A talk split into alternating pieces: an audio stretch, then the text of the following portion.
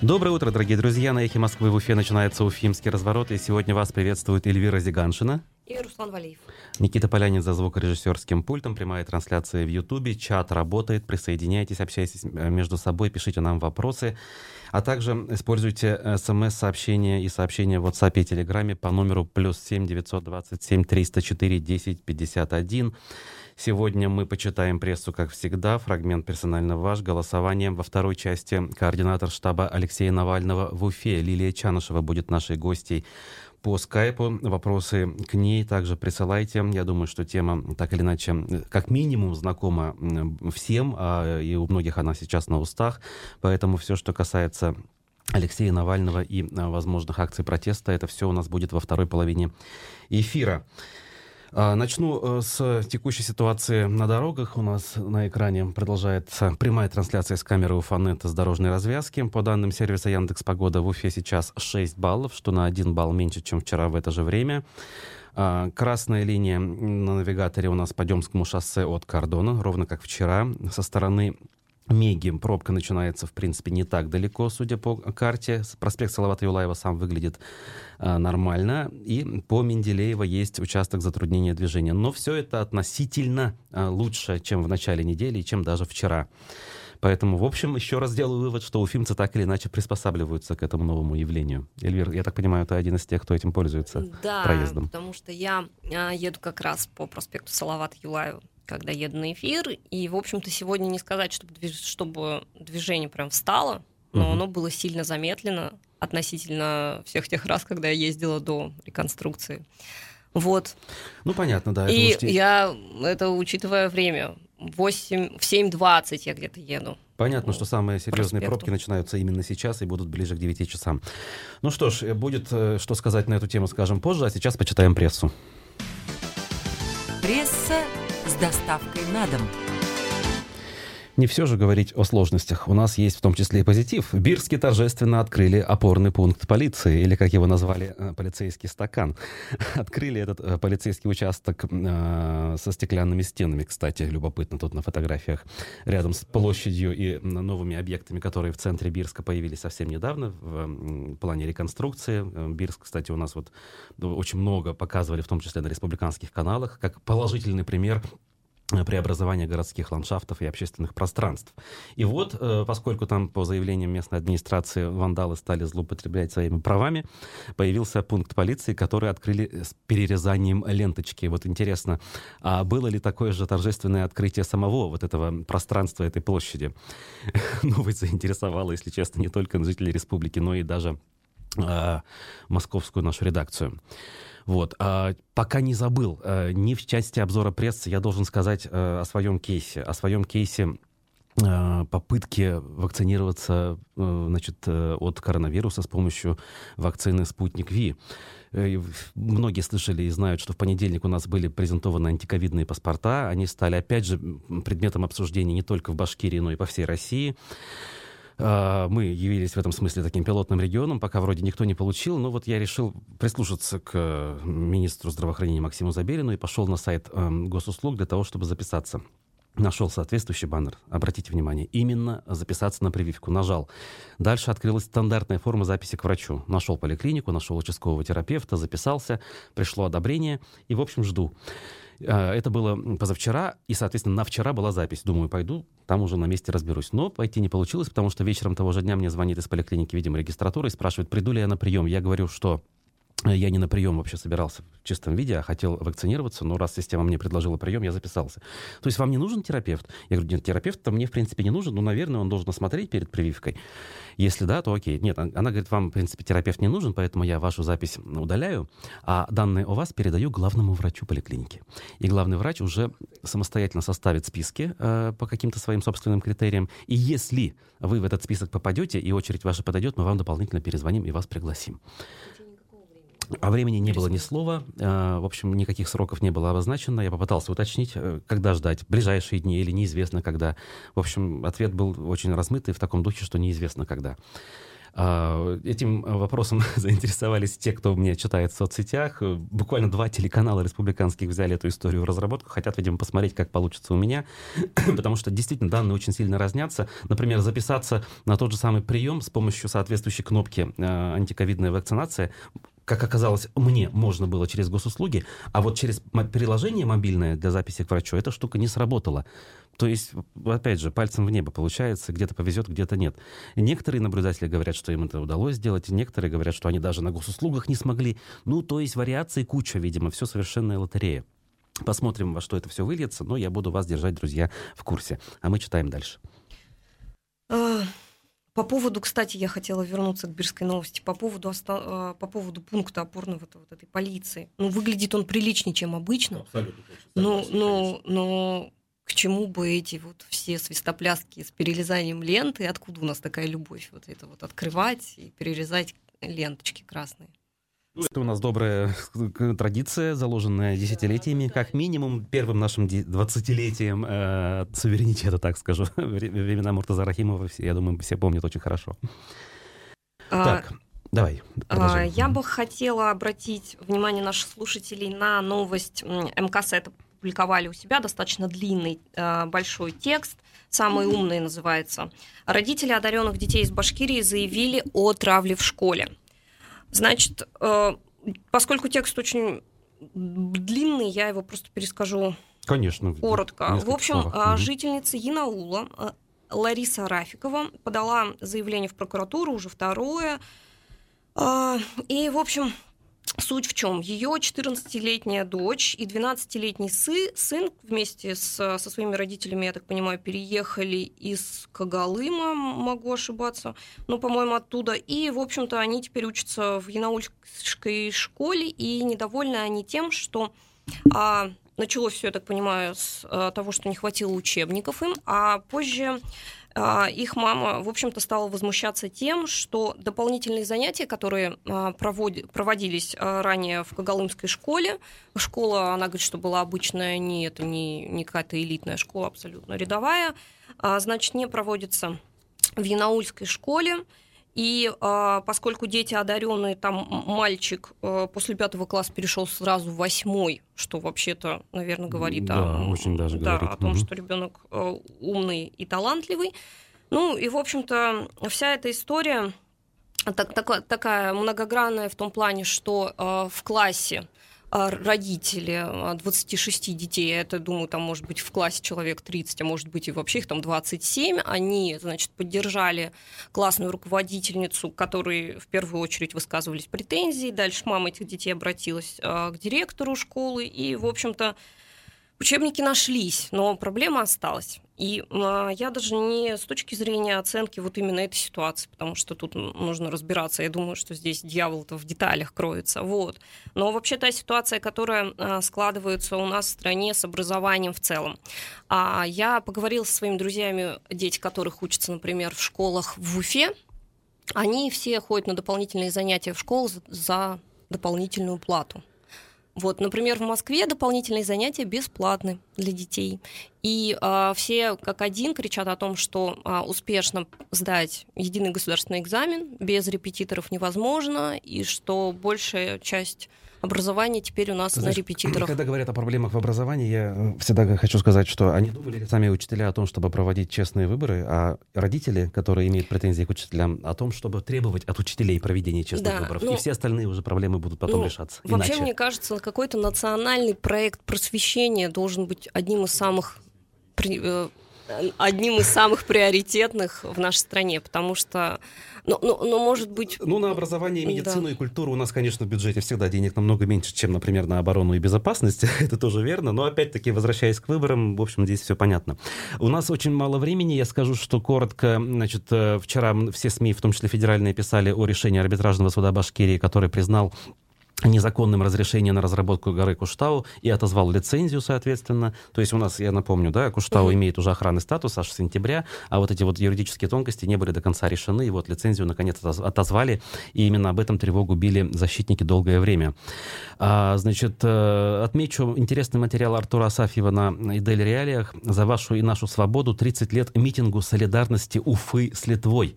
Вот 30 лет назад в рамках еще тогда большой огромной страны Советского Союза уфимцы выходили на митинги даже для того, чтобы поддержать и солидаризироваться с Литвой, которая как раз в эти дни объявляла о своей независимости и, по сути, одной из первых выходила из состава Советского Союза. Вот такие у нас уфимцы были тогда да, неравнодушные. Активные очень. Абсолютно. Итак, значит, э, в принципе, нет. Давайте еще что-нибудь скажем. Есть у тебя что-нибудь? Ну, вот про Заки Валиди можно поговорить. О Заки Валиди мы поговорим отдельно, потому что сейчас будем слушать фрагмент э, вчерашнего эфира персонально ваш с экономистом Рустемом Шаяхметовым как раз об этом, и после еще и поголосуем, поэтому отдельно. Действительно, тема опять же вышла на федеральный уровень. У нас прямо в последние дни я могу сказать, что Уфа как минимум каждый день звучит в московских новостях, а то и дважды. Вот. И э, сегодня даже э, «Эхо Москвы» в Петербурге заинтересовалась темой Валиди, и вот после 10.30 буду рассказывать в эфире «Эхо Петербурга», ну, точнее, я не знаю, что я буду рассказывать, буду отвечать на вопросы на эту тему. Наверное, коллеги интересуются. И интересуются деталями, соответственно, личности Заки Валиди. Так, ну ладно, действительно, перейдем к э, фрагменту э, с Рустемом Шаяхметовым. Давайте послушаем. Прокуратура выявила, скажем так, памятник э, Ахмедзаки Валиди в Петербургском университете и предписала его оттуда демонтировать, поскольку якобы это популяризирует и оправдывает нацизм вообще. Вот вы слышали историю, как относитесь к такому проявлению? История у нас достаточно противоречивая. Тут сложно сказать. С одной стороны, нет прямых указаний, что Ахмед Заки Валиди сотрудничествовал с Гитлером. Но дело в том, что во время гражданской войны нет правых и виноватых. Есть победившие и проигравшие. Ахмед Заки Валиди проиграл, и он уехал в Турцию. С одной стороны, он является крупнейшим ученым тюркологом, в Турции очень много преподавал. С другой стороны, он много что сделал для создания нашей республики. Не согласен, что это экстремистский, скажем так, шаг, но тут с прокуратурой сложно спорить, если они сказали, что алюминиевый, значит алюминиевый. А должны ли республиканские власти здесь встать на защиту основателя, по сути, Башкирской республики? Я имею в виду официально, вот прям правительство республики, глава, какие-то общественные организации.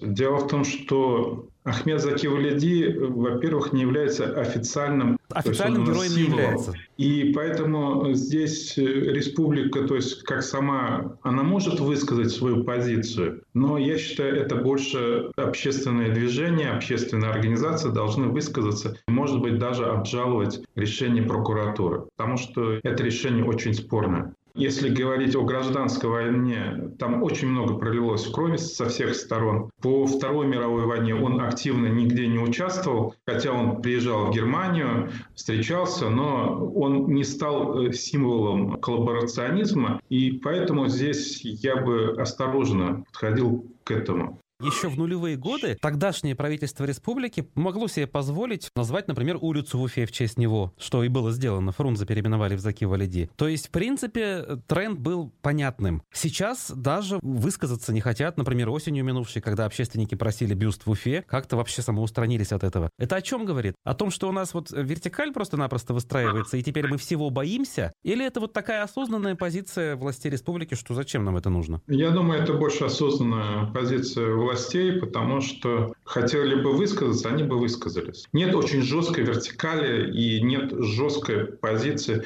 по э, этому, ну, я скажу, историческому лицу для Башкирии. Он был региональный лидер, который в свое время очень много сделал для становления нашей государственности, республики. Благодаря консолидации, которую произвел Ахмед Заки Валиди, был подписан и федеральный договор 2019 году. Это первый, кстати, договор с Национальной Республикой. Нельзя его заслуги умалять, с одной стороны, но с другой стороны, преувеличивать тоже не стоит, потому что в этом процессе участвовали тысячи людей с самыми разными судьбами. Но, на ваш личный взгляд, все-таки должны э, увековечить его память хотя бы в Уфе?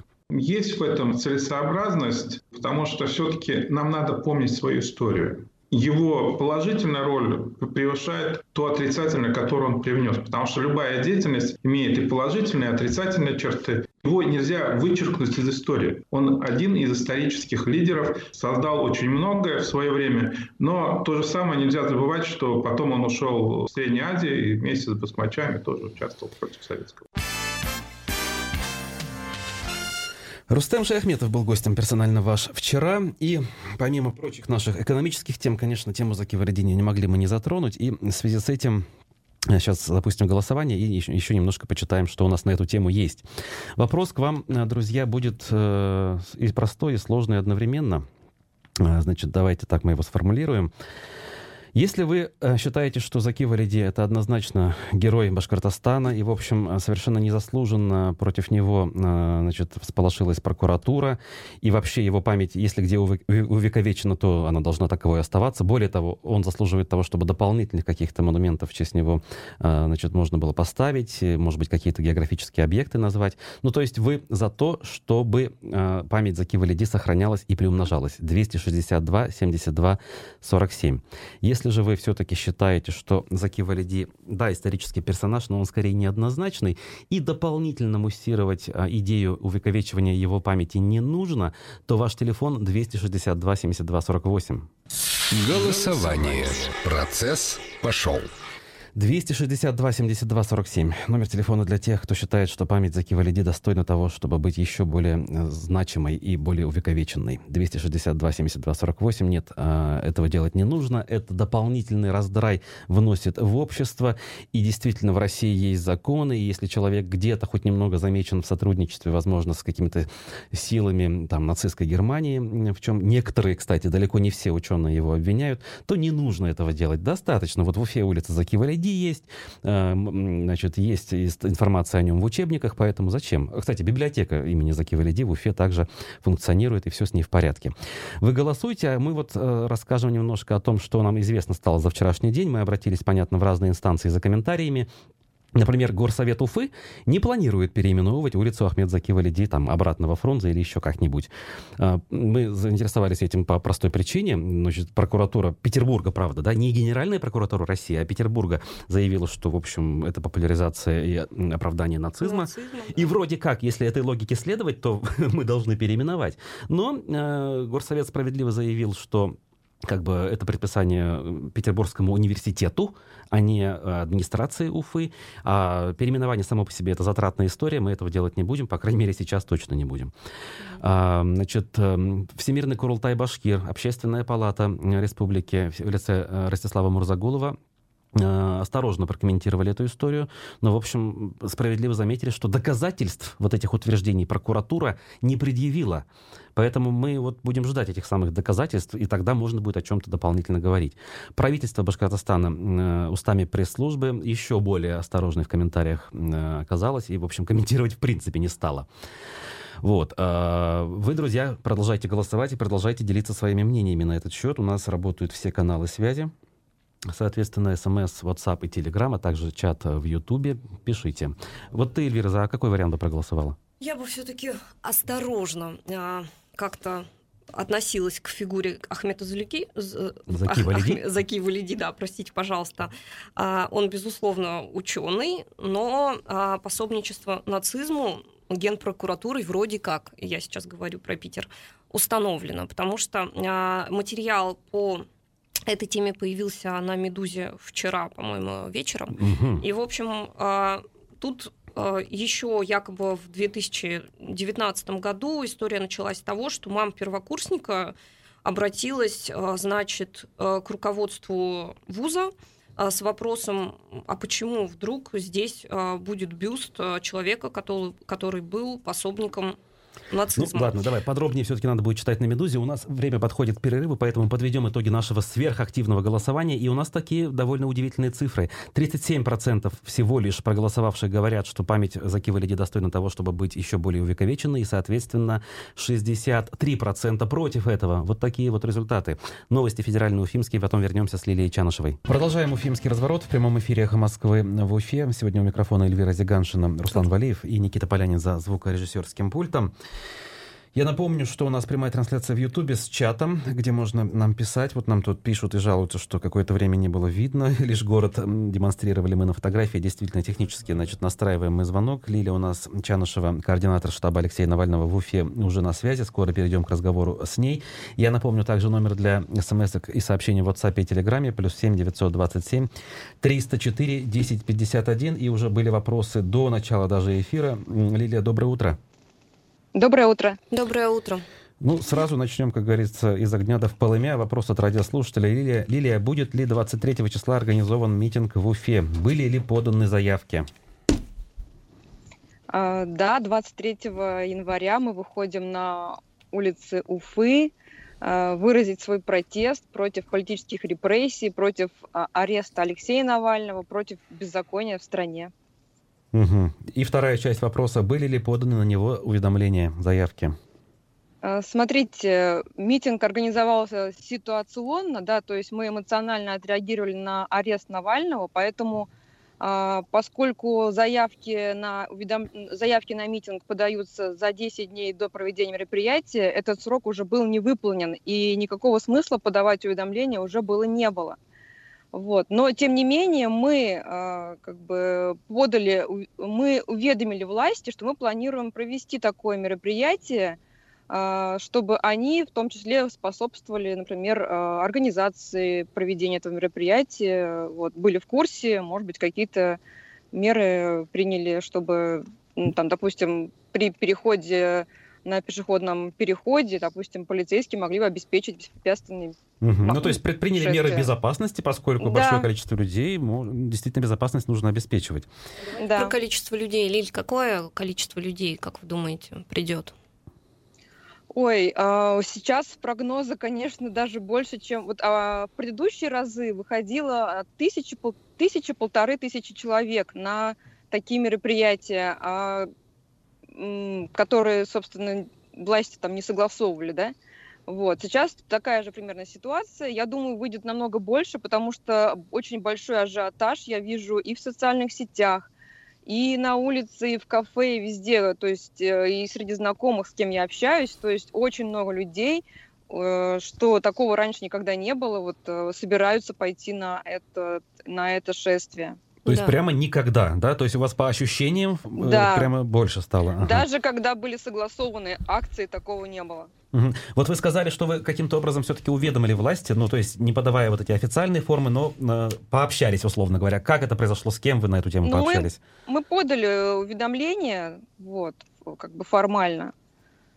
Вот. Но ожидаемо получили ответ, что сроки нарушены, поэтому они не могут нам его как бы согласовать. Но, тем не менее, мы их предупредили. По Конституции Российской Федерации э, мы имеем право собираться мирно, без оружия, и по Конституции Российской Федерации это мероприятие полностью законно, ЕСПЧ его поддерживает, и для этого даже не нужно подавать никаких уведомлений. Ведь вспомните Куштау, вспомните Хабаровск, там никто уведомления не подавал. Угу. Все-таки формальные вещи должен до конца выяснить. А в как, куда вы подали? В городскую администрацию или в правительство? Нет, в правительство, потому что по шествиям а, уведомления подаются только в правительство. Угу. Шествие, да? А в каком виде оно планируется? Где вообще? Ну, мы в уведомлении указали э, точку сбора до, э, площадь перед ГКЗ Башкортостан, улица Ленина, 50, и маршрут указали до, то есть по, по улице Ленина, дальше до Закива Лиди и э, до площади Салават Юлаева. Угу. Так, а, значит, тут целый ряд вопросов тоже поступает от слушателей, и не только касательно самого Алексея Навального, но так или иначе, вот э, за это последнее время, скажем так, когда Алексей Навальный вернулся в Россию, был арестован, а, не было ли каких-то происшествий, что ли, я не знаю, инцидентов, связанных с силовыми органами, вот, э, или, может быть, с гражданами, или вот как вот работали и жили до этого, и все так же происходит? Ну, имеется в виду с момента его возвращения в Россию? Да, да, да, за последние пару дней буквально вот. Угу. За последние пару дней никаких происшествий не случилось. Угу. Лиль, а как вы думаете, в связи с чем а, такое большое количество участников будет в этом митинге? Да, да накипело уже у людей, понимаете? А, тут а, и арест Навального, да, и в целом как бы по стране ситуация с каждым днем ухудшается. И политические репрессии там все больше и больше, да, даже вспомним тех же защитников Куштау, которых там четырех человек арестовали, и вот вчера даже по неподтвержденной информации появилось, э, ну, то есть данные, что якобы кого-то там уже пытают. Вот, э, ну вот власти, э, вся вот эта репрессивная машина настроена на то, чтобы запугать людей, чтобы люди не выходили на улицу, не отставили свои права, вот, и, и поэтому как бы все вот это вот и происходит. Поэтому люди выходят, и недавно вот было, получается, э, возмущение граждан возле правительства по поводу отопления, да, э, платежек ЖКХ, то, что тарифы растут, то есть все ухудшается, поэтому уже просто накипело. Как раз уже по... не выходить нельзя. Плюс очень давно э, в нашем городе не было очень массовых крупных митингов всероссийского масштаба. Вот я думаю, что люди уже соскучились. Угу. По поводу кормоскалов и задержанных и арестованных молодых людей целый ряд вопросов в Телеграме и в Ютубе. Будут ли требования расследования событий на Куштау и в Кормоскалах в отношении полиции и подразделения ГРОМ и других силовиков, вас спрашивает человек 702. Ну, конечно, я лично это, я требую это, но здесь нужна массовая поддержка всех, всех как бы жителей республики, нужна огласка всем этим событиям, потому что сейчас вот информация какая-то только в телеграм-каналах анонимных появляется, где родственники, где как бы официальные там запросы СМИ, вот где там работа СПЧ, там наблюдательной комиссии, почему вот этого вот ничего не происходит. Я призываю вот эти органы обязательно включиться в эту работу и расследовать, э, поскольку у них вот больше полномочий, выяснить эту ситуацию. А к родственникам я обращаюсь, чтобы они обратились в комитет против пыток, да, и а, чтобы те смог, ну, та команда комитета против пыток смогла тоже этот вопрос выяснить и помочь ребятам. Вот вам сразу пишут спасибо люди, которые задали этот вопрос. А, от пользователя Ютуба Борнуфа. Лилия, а в чем конечная цель всего этого? Конечная цель, а, ну, опять же, в первую очередь, конечно, чтобы освободили Алексея Навального, потому что то, что его задержали сейчас на 30 суток и, возможно, потом а, хотя, ну, изменят срок с условного на реальный, это полный беспредел. А, то есть вот человек вернулся в Россию после того, как его отравили. Он выжил, да, каким-то чудом.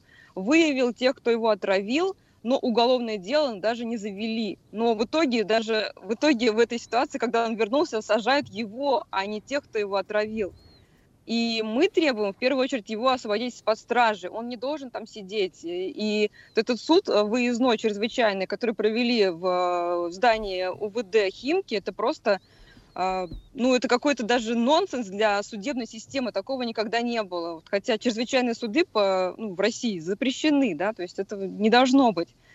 И в первую очередь мы хотим, чтобы его выпустили. Вот. И если кто-то, допустим, считает, что вот он не сторонник Навального, и у него там есть разногласия по каким-то вопросам, то это не значит, что как бы этот, в этом шествии там, да, это не для него. На самом деле это касается каждого, потому что на Навальном, получается, вся вот эта судебная правовая система, она полностью сломалась. И если сломалась на нем, значит, это все отразится на каждом из нас. И мы уже видим это, как это происходит в Башкирии. Угу. Нам вот пишут, не раскачивайте лодку, но я вот расширю вопрос. Э, значит, есть мнение, что, в общем, нам, у нас все хорошо, и э, вот это все происки Запада, и он является агентом Запада. У нас вчера в Госдуме на эту тему очень широко высказались председатели фракции, председатели самой Думы. И, в общем, э, враги, не нужно помогать врагам России. Вот как вы это прокомментируете? Я считаю, что надо открыть глаза, не нужно прятать голову в песок и э, смотреть, опять же, тоже телевизор. Но нужно получать информацию из разных источников.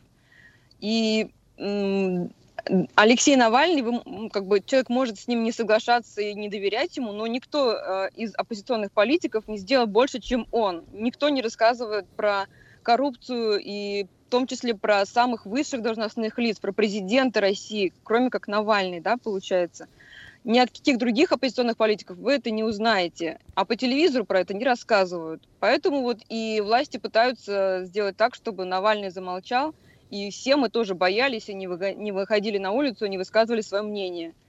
Mm-hmm. Вот почитайте разные источники и, может быть, э, сделайте какие-то свои выводы.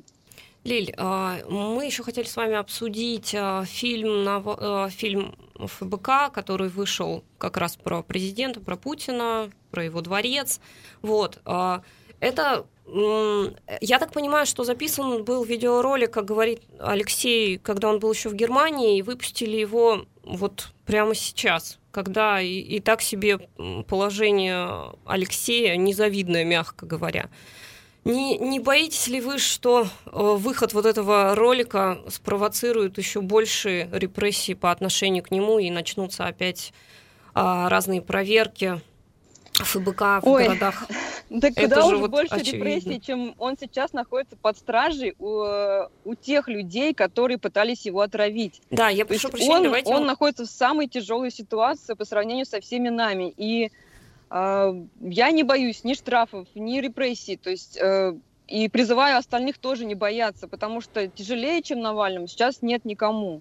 Давайте мы нашим слушателям скажем, может быть, кто не в курсе, Навальный сейчас находится в СИЗО «Матросская тишина» в одиночной камере. Аудитория «Эхо Москвы» наверняка в курсе, об этом говорится непрерывно. А вот э, по поводу Алексея это понятно, а по поводу того, что все-таки силовые органы будут злее по отношению к активистам штаба, к простым гражданам, которые пойдут на несанкционированную, надо подчеркнуть, акцию? Я призываю не бояться. Понимаете, ну как, как вот смотрите, нарушаются наши базовые права. Права на жизнь у Навального нарушено, да? Право на свободу нарушено, э, право на выражение мнения нарушается постоянно и повсеместно, и право на мирные собрания и митинги и шествия тоже постоянно нарушаются. Даже если бы мы подавали уведомления на митинги заранее, по всем правилам, как это было раньше, нам и до этого не согласовывали ни одну акцию за последние, там, с 2018 года. Если власти не наруш... нарушают постоянно закон, то почему мы не имеем права выходить и требовать э, соблюдения этого закона, требовать свободы и как бы выражения мнения в том числе? Я считаю, бояться не нужно. Угу. Нас, смотрите, э, тех, э, кто репрессирует, тех, кто довел страну до, до такой ручки, да, их мало, а нас миллионы. Понимаете, нас миллионы. Угу. И о, распространяется информация, что активно обсуждают возможность участия в акции несовершеннолетние э, школьники в чатах и так далее. Вот э, здесь, как бы, опять же, да, опасная история. Все-таки несовершеннолетние вроде как э, в этой ситуации наиболее рискованная группа. Вот что вы скажете им?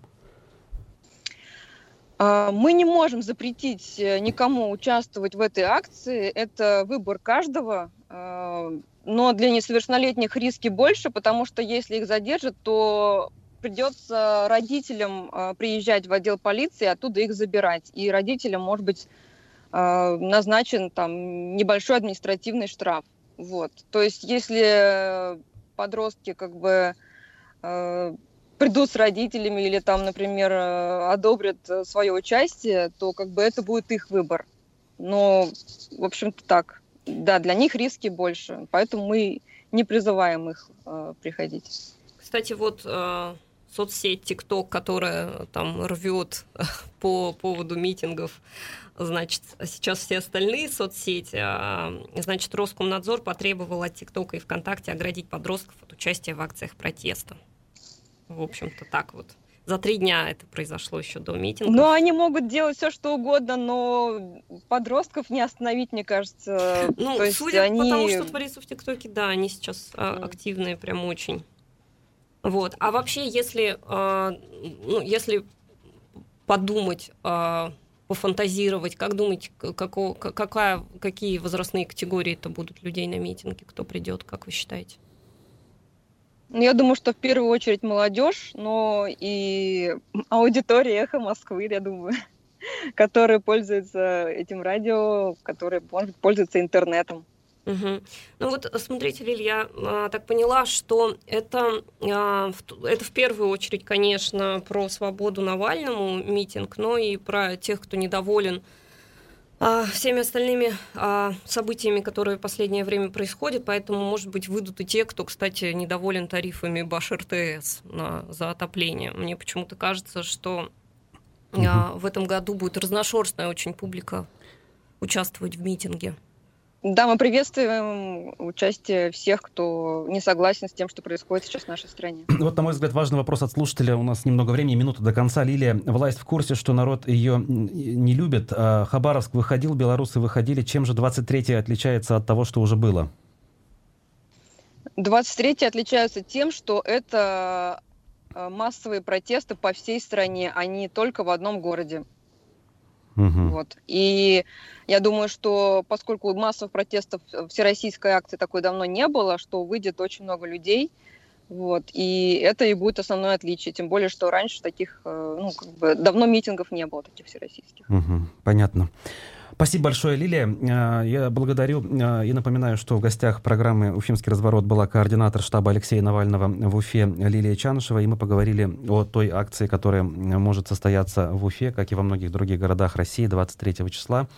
Лилия озвучила о том, где и когда она может состояться, но, опять же, мы должны отметить, что уведомление, несмотря на то, что властям было подано, акция официально не согласовано, и, в общем, все должны знать о том, а, какие могут быть у этого последствия. Уж таковы законы в нашей стране, несмотря на то, что действительно в 31 статье Конституции черным по белому написано, что люди имеют право мирно без, без оружия собираться и высказывать собственное мнение, в том числе с помощью уличных акций протеста. А мы заканчиваем уфимский разворот. Сегодня в студии была Эльвира Зиганшина.